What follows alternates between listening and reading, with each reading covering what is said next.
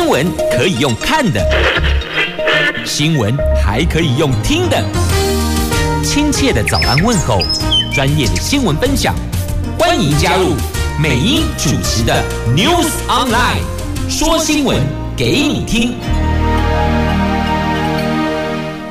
亲爱的朋友，泰港后打开后，大家好，欢迎您再度锁定收听 News Online，我是美英，我是谢美英。好，这个总预算按审查总算重回正轨了啊！好，总预算没有再水深火热了，朝野协商了。国民党团同意，委员会十二月底前会完成审查。好，这个是在今天的中时联合头版头条。那今天绿营提复议哦，那就是报头版头是医疗辐射铺路量，你知不知道到底有多少？如果有健康存折，对，当不好利哉啦，这是自由时报头版头条的新闻。那么经济日报头版头是台湾股市内外资催动，要冲关一万八千点呐，看起来是指日可待的。好，这个是经济头版头的新闻。那么现在呢，要先带您来看的是天气概况了。Asia 天气预报。北北桃今天白天温度十八度到二十一度，竹竹苗十七度到二十二度。除了苗栗之外，哦，新竹市跟苗栗是阴天，其他地区台北、新北、桃园市跟新竹县拢会落后，而且是不管白天黑夜都在下雨的。不过今天这样的天气，最近这样的天气哦，出门还是带着雨具。比较稳妥。好，接着我们来看详细的头版头条的新闻内容。好，我们来看《自由时报》头版头的医疗辐射暴露量。卫福部健保署昨天公布了国人每一年放射线检查医疗辐射量，从二零一六年到二零二零年这四年，平均每年每一个人暴露辐射量三点三毫西弗，远远的低于美国医学物理协会的。经那个叫做市井风险值是一百毫西弗，我们是三点三，那个是一百，那个是提醒您这个有风险了，所以等于还好，这个是安全量。但是如果以去年来说，还是有一千两百三十二个人因为接受放疗而在一百毫西弗以上。为了要让民众能够更清楚每年暴露多少的医疗辐射量，所以昨天起呢，已经把估算机制导入健康存折的 App。方便个人进行查询。那我们的日常生活，除了来自宇宙射线、地表、食物等天然辐射之外，民众到医院接受放射线检查，也会暴露不同剂量的辐射。辐射可能引发癌症和不良遗传的几率，而且跟接受剂量成正比呀。那常见的医疗辐射包含放射诊断、放射治疗跟核子医学。以今年一月到九月，健保申报放射线检查，也就是 X 光、胸腔检查是六百五十五万件是最多的哦。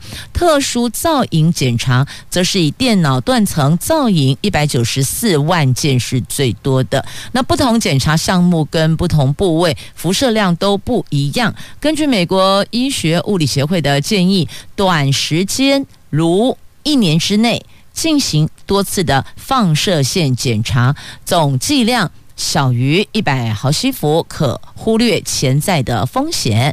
那现在要提醒您的是，如果加总起来，你一年内进行了很多次的放射线检查，那个加总的总剂量要当心。因此，下载了健康存折的 App。这里边有导入计算的机制，那么在这里就可以知道到底你今年累积了多少的辐医疗辐射的暴露量哦。这是在《旧时报》头版头，反正这年头哦，这健康没有比什么更重要的了。健康绝对在你拼搏所有的事情之前之上，第一，健康才是最重要，才是放在第一位的。接着我们来看中时联合头版头条的新闻，总预算总算回到正轨了，重回正轨进行审查呀。游锡堃道歉，径付二读争议才得以有解。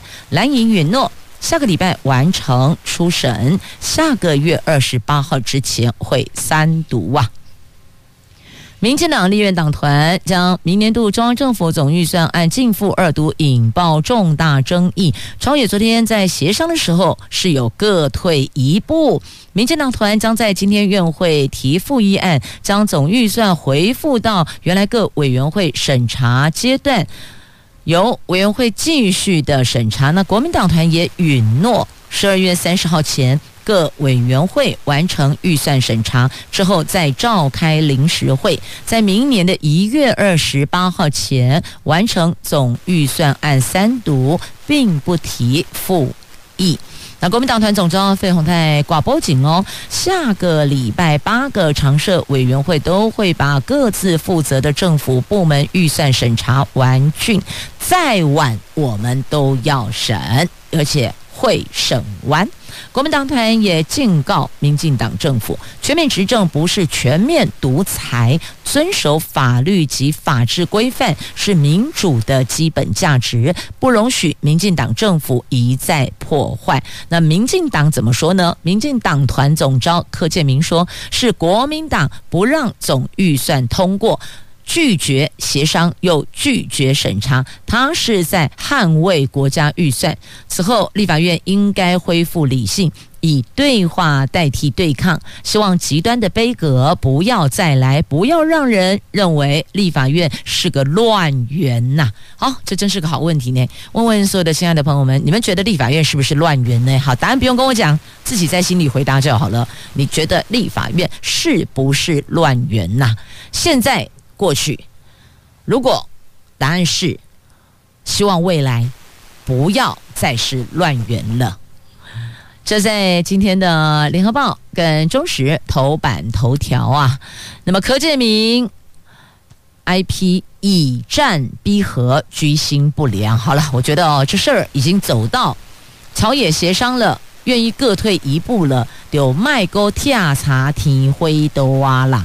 那时代力量党团总召邱显智说，两大党恶斗，差点直接把立法院对于行政权最大监督工具自我阉割。各政党愿意捐弃成见，达成协商，避免创造违反宪政体制的潜力呀。总而言之，各位立委们不要忘了。你们能进国会，都是选民一票一票支持把你们送进去的。不要忘了，莫忘初衷啊！应该要把人民福祉、国家利益摆在前面吧？能不能调整一下顺序呢？是民众把您送进立法院的，所以应该要把人民福祉摆在第一位。你讲对不？这朝野为了总预算案。一度杠上，那昨天协商有解了，缓解了。不过呢，这个在野党还是起炮轰哦，说执政党公投过关就嚣张，就就唱群威了，直接把总预算径付二读啊。结果呢，你看看，尬拍金啊，多少？有样学样的加了。宜兰县议会国民党团动用表决权。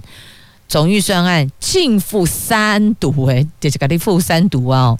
那民进党团则是退席抗议呀，他们无人异议，但就退席，因为彼此朝野协商未果，所以就只好退席，批评暴力。民进党批评国民党暴力啊，那个国会那一趴要怎么算呢？所以哦，哎，我的公哦，国会是一个表率。其实也是很多孩子、青少年他们在开始关心政治的时候会去注意到的。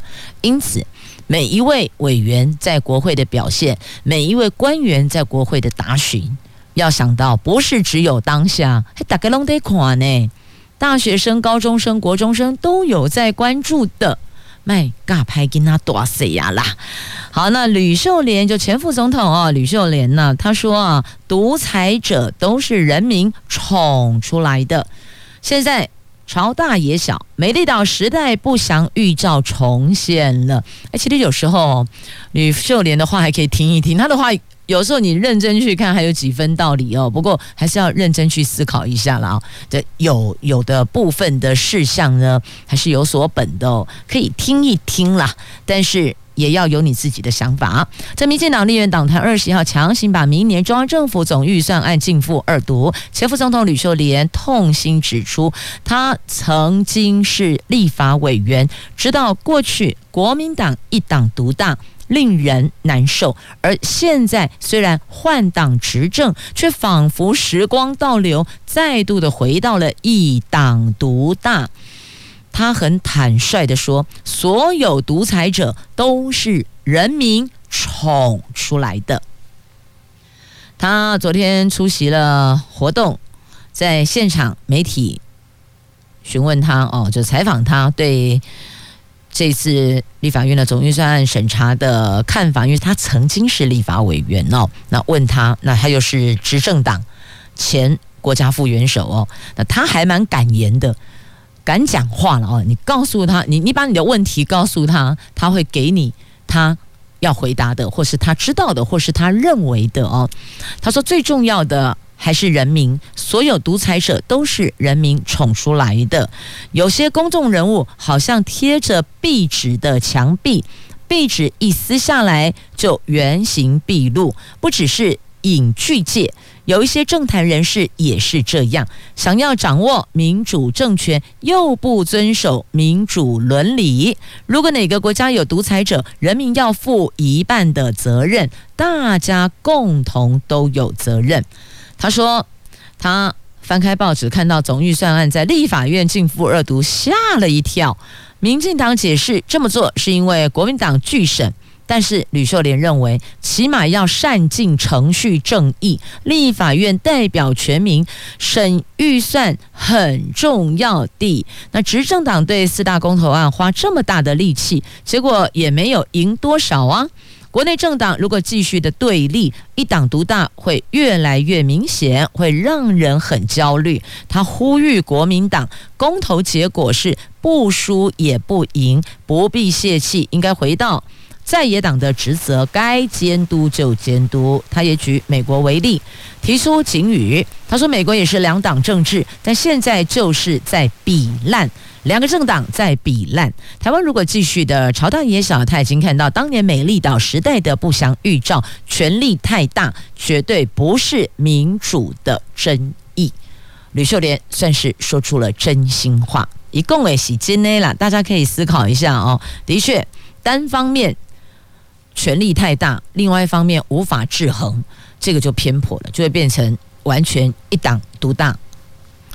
所以吕秀莲说出了很多民主人士心里也许现在不是那么敢直言的话哦。好，大概循话麦吧。哎，这个年头啊，这官员不像官员，艺人不像艺人了，你有没有觉得呢？来看看我们元旦谁来领唱国歌？指挥官元旦领唱国歌。然后抛给媒体的照片哦，乍看还以为是男女对唱，两位艺人，就男歌手、女歌手，男艺人、女艺人呢，在台上高歌呢，搞了半天，再仔细一看，定睛一看，是陈时中啊。这阿中脱口罩嗨唱影片曝光。惹意封麦，现在又要高歌了哦，所以呢，有人就说这根本就是浓浓的政治味儿。阿中之前被曝跟长发女子脱口罩嗨唱歌的。还记得那则新闻吗？大概有几天，很快就没了哦。那有有这回事了啊，有这个印象。总统府昨天宣布了，明年元旦升旗典礼，陈时中将率领六十位的防疫有功医护人员领唱国歌。对蔡政府拼命制造机会让陈时中曝光，包括民众党、国民党立委都痛批，这个是帮陈时中脱口罩唱歌争议洗白，是为了要征召他参选职直辖市长的浓浓的政治味铺陈，民众党批评这是不对的哦，国民党也很不认同，但已经就是要这么做了。他带着六十位的防疫有功医护人员领唱国歌啊！总统府昨天举行了中华民国一百一十一年元旦总统府升旗典礼记者会。明年元旦升旗主题定调是坚韧台湾，立足世界，World as One，感念医护人员辛劳对抗疫情啊，所以又绑在一起。因此，请指挥官领唱国歌啊，守护台湾人民安全。大家强调是这个意涵，但是呢，在其他在野党看起来就觉得啊，就是在飘政治味啊。我怎么看？往前看，往后看，左翻右翻，这就是。擦着浓浓的政治味儿登台嘛，那被指借着防疫战绩去拉拢选票。好，那到底后续会怎么玩呢？会到桃园来选吗？会吗？还是要放在新北呢？还是在台北呢？哦，亲家俩被雕哦。好，这是在今天的《中国时报》A4 政治综合版面的头条，那也由陈时中被铺陈。可以感受到蔡总统征召的动向，应该是越来越清晰了。好，那么讲到选举哦，一并也看一下好了。在今天《自由时报》头版版面有报道，严宽恒豪宅盖在国有地，三百五十平，一个月租金不到一千元，租期是二十年。被指占用台中市公共设施保留地，并扩建违建。台中第二选区的立委候选人严宽恒昨天再遭踢爆，涉及占用台中龙井区段的国有保护区土地，在利用法令开放租用的时候，由严宽恒的太太在今年一月份以年租金一万一千六百六十四元的低价租用三百五十坪的土地。二十年换算一个月租金不到一千元呐。那对此，袁宽恒竞选总部说，袁宽恒位在这个区段的住宅只有大门部分涉及国产署用地，已经合法缴纳补偿金，而且已经合法承租哦，所以并不是三百五十平都是。但报道看起来是三百五十平，但他的总部说没有，只有大门部分。是国产署的用地，那对此国产署怎么说呢？国产署说，这个案子是有一位林姓占用人，二零一九年八月申请标租，分署派员会勘确认有占用的状况，所以展开了现状标租作业。那么在二零二零年分割完成，在今年一月公告标租，由严宽恒的太太标租。所谓的公开招标，就是谁都可以来投标，也有不投标权利，而且租金是公告地价的百分之五，一切都是依照规定。至于有没有违建，台中市政府都发局说初查没有违建查报记录，后续将配合公所勘查厘清，如果有违建，将依规定查处。好，这是原来有人占用。那由国产署进去了解状况之后，分割标租，他们再租下来的。那每一块的国有地的招标租金都有它的公式计算哦，就是一那块地的公告地价的百分之五来计算的，这个就是规定哦。好，那这事儿反正扯到选举哦，什么事儿都可以拿出来解释，因此候选人。要参与选举的候选人自己心里也要有个底哦，呃，非常也有可能祖宗八代都被请出来了哦。那么针对这个严宽恒的部分呢，国民党也跳出来说了，NCC 冷处理一言堂霸凌，请 NCC 不要再装睡了。不过如果你知道 NCC 是装睡，那你就更应该明白装睡的人你是怎么样都叫不醒他的，所以应该用别的方式唤醒。NCC 吧，好，这是相关的话题，就带您一并关注了哦。刚刚我们分别看了《自由时报》头版版面跟《中国时报》A 四版面，那接着我们再来看这个大家关心的财经新闻。来，《经济日报》头版头条，金管会主委黄天牧昨天信心喊话，他说内外资蝴蝶这些蝴蝶啊，对台湾股市有高度的兴趣。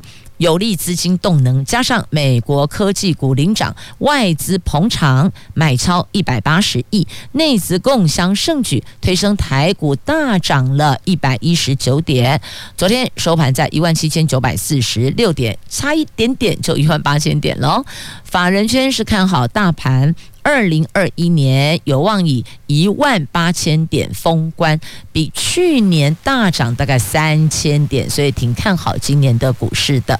过去黄天木主委曾经以花落盛开。蝴蝶自来形容台湾股市。那昨天在立法院答询时，进一步阐释，蝴蝶指内资、外资机构或是散户投资人等。外资今年来累计呈现净汇入，国内投资人对股票、对基金兴趣都很高，所以呢，金管会并不担心台股资金动能，因为国内资金不虞匮乏呀。所以你只要看一下股市哦，这资金还挺活络的，进进出出挺频繁的。这同铜板股带进哦，这个可能也可以提供你做一个关注了。那再来，金融业准许跨业共享资料，金管会公布。指引了进行身份核验、交易记录等九大资料，经过客户同意可以共用，开新账户就不用再全部重新写一遍了。金管会宣布的金融机构间资料共享指引，准许金融业可以跨业共享九大资料。这九大资料包括了客户开户账户资料、交易记录等等，在客户同意的大前提下，都可以做金控集团间跟金融机构，还有转投资子公司之间，以及跨金控和跨不同业别的资料共享，就不用再重新查查，或是重新登录，亦或者再。重新撰写了，但是呢，业者说有这一趴，总算看到了开放的诚意呀。好，就在今天《经济日报》头版版面的新闻。接着我们来看的是疫情对岸。中国的陕西西安现在进行封闭管理，启动第二轮的全轮全员的核酸检测呢。他们新增了八十四例的确诊，咸阳机场取消所有国内航班了。放眼望去，西安现在看过去就像是一座空城一样啊。那所有民众排队接受新一轮的核酸检测。那现在的做法就是封闭管理。也就是另类的封城，除了负责疫情防控、城市运转保障、居民生活密切相关的行业之外，其他的通通都不准外出，一般市民全部都得在家里。所以你看，这放眼望去，只剩一座空城啊！那大陆官方媒体点名说，西安的防疫令人大失所望，他们那里。卖场的生鲜泡面全被抢光光，架上全部都是空的了。那现在就要守住这两节疫情防控，万一如果有状况的话，成了破口，后续要处理就会更疲劳、更麻烦了。那么在西安，怎么样去送药物、送药品的？就无人机空投，全部用无人机空投，人都不进去了。所以就是他们目前现在在。做的，那我们自己也要当心注意哦。那新冠疫苗的加强剂跟追加剂今天起开放混打了。来看《中国时报》。A 六版面的头条：新冠疫苗的基础加强剂跟追加剂，今天十二月二十四号全面开放混打。指挥中心说，接种基础加强剂的民众应该施打全剂量，效果是最好的。追加剂如果选择莫德纳，则建议半剂量。由于最近疫苗接种人数低迷，疫苗的预约平台也将暂时退场。等未来追加剂有大量需求的时候再开放预约呀。那现在我国的第一剂的涵盖率有望在今天可以破八成。那再来辉瑞的新冠口服药，美国紧急批准了，美国联邦食品及药物管理局。批准了辉瑞公司新冠口服药的紧急使用授权，这个是第一款口服型抗新冠药，可以在家里服用，也可能会成为对抗变异病毒株的利器。由美国大学根据新疫情模型预测，在未来两个月，全球新增确诊恐怕高达三十亿。例不是三十万，是三十亿例的确诊者，就未来这两个月的时间，在全球的总数字，听起来真的很怕人哦，三十亿耶！中国十三亿，它是三十亿，会有确诊人数这么高啊？好，那么继续再来关注的，就在今天的中时的 A 八版面，洗选蛋要喷印溯源规定哦。明年一月一号上路，也就是下个月一号，一月一号上路，在一个礼拜哦。那蛋壳上要印代码，那也因为多了这个，所以每一盒蛋贵一块钱，每一盒是十颗蛋嘛哦，贵一元。这鸡蛋溯源蛋壳全都录，农委会规定，明年的一月一号起将实施洗选鲜蛋喷印溯源标识的政策，要求提供像校园食材、国军副食、超商、超市、量贩店、大卖场，还有网购通路等洗选鲜蛋在流通贩卖前。必须要在台湾鸡蛋喷印溯源管理系统登录，而且要在蛋壳上喷印洗选厂及来源畜牧场溯源编号、包装日期，还有生产方式代号。预估每一盒实粒装的鸡蛋售价将比目前增加一块钱，这增加这一元，让您都知道它的来源、它的生产方式，这可以降低食安风险，而且。对消费者来讲是更加安全的。好，这个是喷印溯源洗选蛋，明年一月一号开始哦。好，那么再继续，我们来看的，这是在今天的《经济日报》哎，不，《自由时报》来，先看《自由时报》这一则，新北地方法院的一名。庭长哦，许姓庭长兼发言人辞职了，因为被指控偷情女助理呀。在新北地院的前发言人、行政庭长许信行政庭长被控跟已婚的女法官助理往来密切，女方的先生上礼拜还对这名许姓行政庭长提出了民事求偿。那这名庭长，他曾经代表司法院参加司改国事会议，法学素养颇有肯定，被视为是司法界的明日之星。结果这个消息昨天传出来，引发法界一片热议。他已经请辞了行政庭长及发言人获准呐。你看看，本来是。司法界的明日之星，这下子什么都没有了。所以，这什么人做什么事情，说什么话，那可以到什么地方，这个自己都要有一把尺，不然本来美好的前程，你看看，在这个地方就出了。跌了个大跤，不知道要哪一年他才能够再站回来呢？来，继续我们来看《联合报》头版下方的这一则新闻哦。这新课纲第一届学测压力爆棚了，可怜的孩子们呐、这现在的高三学生哦，这考招四不像，高三生沦为白老鼠啊！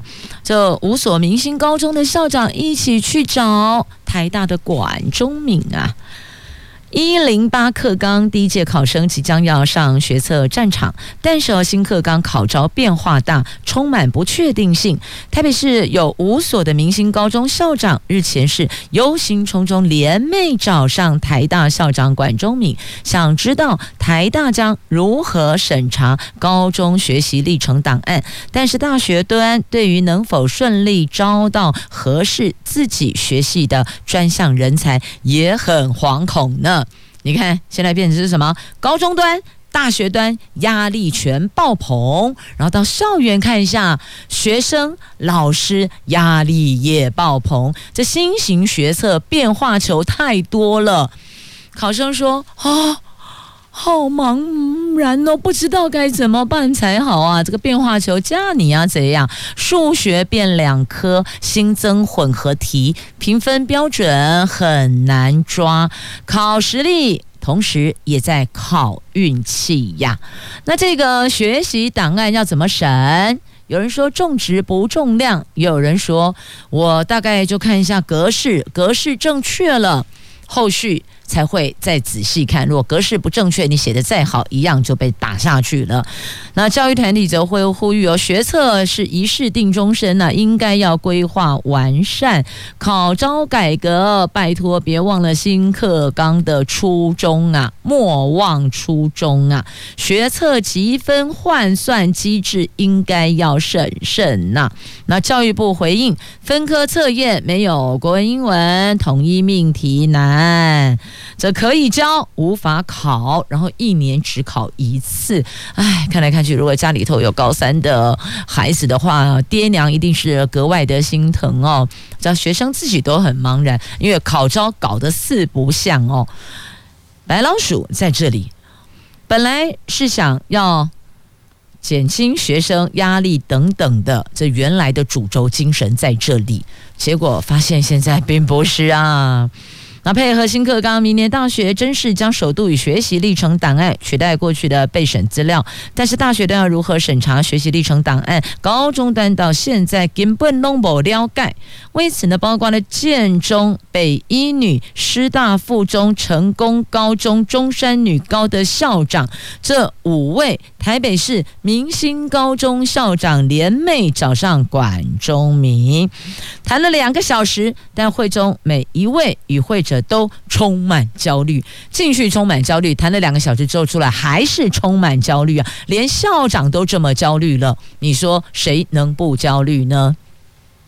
高中端的校长焦虑，大学端的校长也焦虑，唉，这该如何是好呢？在一个月哦，不，今天是二十一号，不对，今天是二十四号，农历是二十一号，国历二十四号，下个月的今天就考完啦。二一二二二三，我如果没有记错的话，一月二十一、二十二跟二十三号，可怜的一零八课纲的高三学生。紧张好高兴扣哎，好来再看健康的话题啊、在自由时报今天 A 八生活新闻版面，胸腔 X 光结合 AI 可以揪出早期肺癌，这个可以来辅助医师及早诊断，准确度有八成，明年第一季用于偏乡行动医疗车。肺癌是我国人癌症死因之首。成功大学研发了运用人工智慧技术建构胸腔 X 光影像侦测癌症疑似病灶模型，经由判读胸腔 X 光揪出了肺部结节，可以辅助医师及早诊断肺癌，准确度高达八成以上。预计最快明年的第一季应用在偏乡行动医疗车，未来也会导入健保系统，协助侦测。各医疗院所上传影像有没有异常？协助早期发现、治疗肺癌。再继续来看《经济日报》头版下方的新闻，看了心情也就不会美丽了。这是主计总处所做的公布。内容是二零二零年全体受雇员工全年总薪资的中位数，这中位数是五十点一万，也就是说呢，有一半大概四百零五万的受雇者年薪在五十万以下，月薪不到四万二，但。亲爱的长官，你知道吗？甭说月薪四万二，月薪有不到三万都未必见得。所以我说了，看了今天《经济日报》头版下方的这一则新闻呢，心情就会变得很不美丽呀。好，详情你就自行翻阅啦。接着我们再来看忠实的 A two 焦点版面哦。来看这民进党的前主席施明德，他日前提到，人生最后想要做的、最想做的两件事情，第一个是盖血墙，第二个台湾感念祠。他昨天进一步透露，陈菊当总统府秘书长的时候，蔡英文总统就曾经将新建台湾感念祠一事交办给行政院长苏贞昌，就没有想到却被苏贞昌给搁置下来。他完全不甩总统交办要新建。台湾感念词，所以他怒呛苏贞昌：“我看你横行到什么时候？你的心里只有权位，只有利益，你能横行到几时啊？”这施明德虽然年岁渐长，但是呢，炮火也是挺猛烈的。接着，我们再来看，在今天的《自由时报》头版来看这个抹掉六四的香港大学，香港大学漏夜拆掉了国商之柱。这纪念一九八九年天安门民运死难者有香港言论自由试金石之称的国殇之柱，在十二月二十二号的深夜被香港大学校方以不曾批准放置跟雕塑老朽为由，连夜的拆除拆除了。这个是北京当局镇压香港意见跟铲除香港人对六四民运的集体记忆的最新举措，也进一步凸显香港在实施港区国安法后的政治巨变。那讲恐怖，这个国殤之柱啊，曾经是中国领土上唯一仅存的六四纪念物。当八九六四在中国沦为禁词。都不可以讲哦，你到中国不可以提八九，也不能讲六四。那这座矗立在香港大学校园长达二十四年的雕塑，堪称是香港自由的最鲜明标志，而现在被拆掉了。六四民运幸存者跟香港异议人士都深感愤慨。创作国殇之柱的丹麦艺术家高志火指责校方摧毁香港灵魂，并扬言要提告求偿啊。好，那再来关注今天自由时报头版，还有两则图文呢。来看这个腾云二型无人机第二架亮相喽，等于提升了我们的侦察、电战跟挂弹的性能。这中研院积极研发的腾云二型无人机第二架原型机低调亮相。连日在江山基地进行测试，功能获得了肯定。空军已经纳入明年的形象阅历的内容。它和第一架比较哦，外形构呃，它的这个外观跟构型有微调了一点点。另外，在电子侦察、干扰及挂弹方面有明显的提升。明年可望完成作战测评，后续。就可以进行量产了。好，那么再来，全国最大的澄清湖迷宫花园地加啦，来看一下，在高雄澄清湖风景区。这座迷宫花园启用了，打造宛如电影《魔戒》中的哈比屋，用了上千棵的灌木营造鸳鸯绿篱迷宫，还有彩色涵管迷宫，要通过两道关卡挑战才能够抵达哈比屋旁的游乐世界，挺有意思的哦。要跟朋友们说声，因为今天礼拜五了，Merry Christmas，提前跟您祝贺元旦快乐了。我们下周空中再会了，拜拜。